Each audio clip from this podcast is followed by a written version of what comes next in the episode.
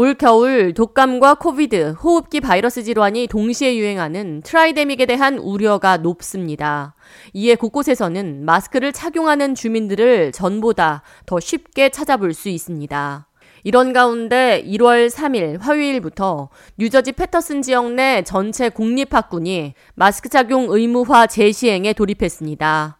패터슨 공립학교 학생들은 겨울방학을 마치고 다시 등교를 시작한 1월 3일부터 전체 학생들이 마스크를 착용하고 등교했습니다.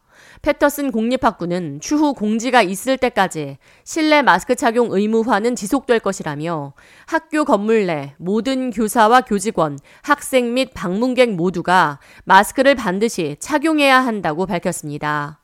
에일린 샤퍼 패터슨 교육감은 이미 겨울방학이 시작되기 전 각 가정에 방학을 마치고 개학할 때는 반드시 마스크를 착용해야 한다고 공지했으며 이는 최근 지역 내 COVID, 독감, 호흡기 바이러스 질환이 크게 유행하면서 어린이들의 입원과 사망자가 크게 증가했기 때문이라고 설명했습니다.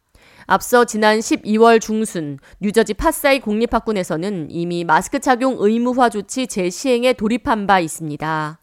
파사이 공립학군은 12월 21일 전체 학생과 교사, 교직원, 방문객을 대상으로 마스크 착용 의무화에 돌입했으며 이는 학생뿐만 아니라 전체 교직원과 학생들이 속해 있는 가정이 안전한 겨울을 날 수 있도록 돕기 위한 조치라고 강조한 바 있습니다. 올 겨울 뉴저지에서는 2세 미만 남아 2명이 독감으로 사망했습니다. 뉴저지에서는 2019, 2020 겨울 독감으로 소아 사망 건수 2건을 기록했으며 2018, 2019 겨울에는 독감으로 인한 6건의 소아 사망 건수를 기록했습니다. 특히 신종 코로나 바이러스 감염증 팬데믹 사태 속에 태어난 소아의 경우 주로 집에만 머물러 있거나 외출 시 마스크를 착용하면서 면역이 현저히 낮은 상태로 치명적이라는 지적입니다.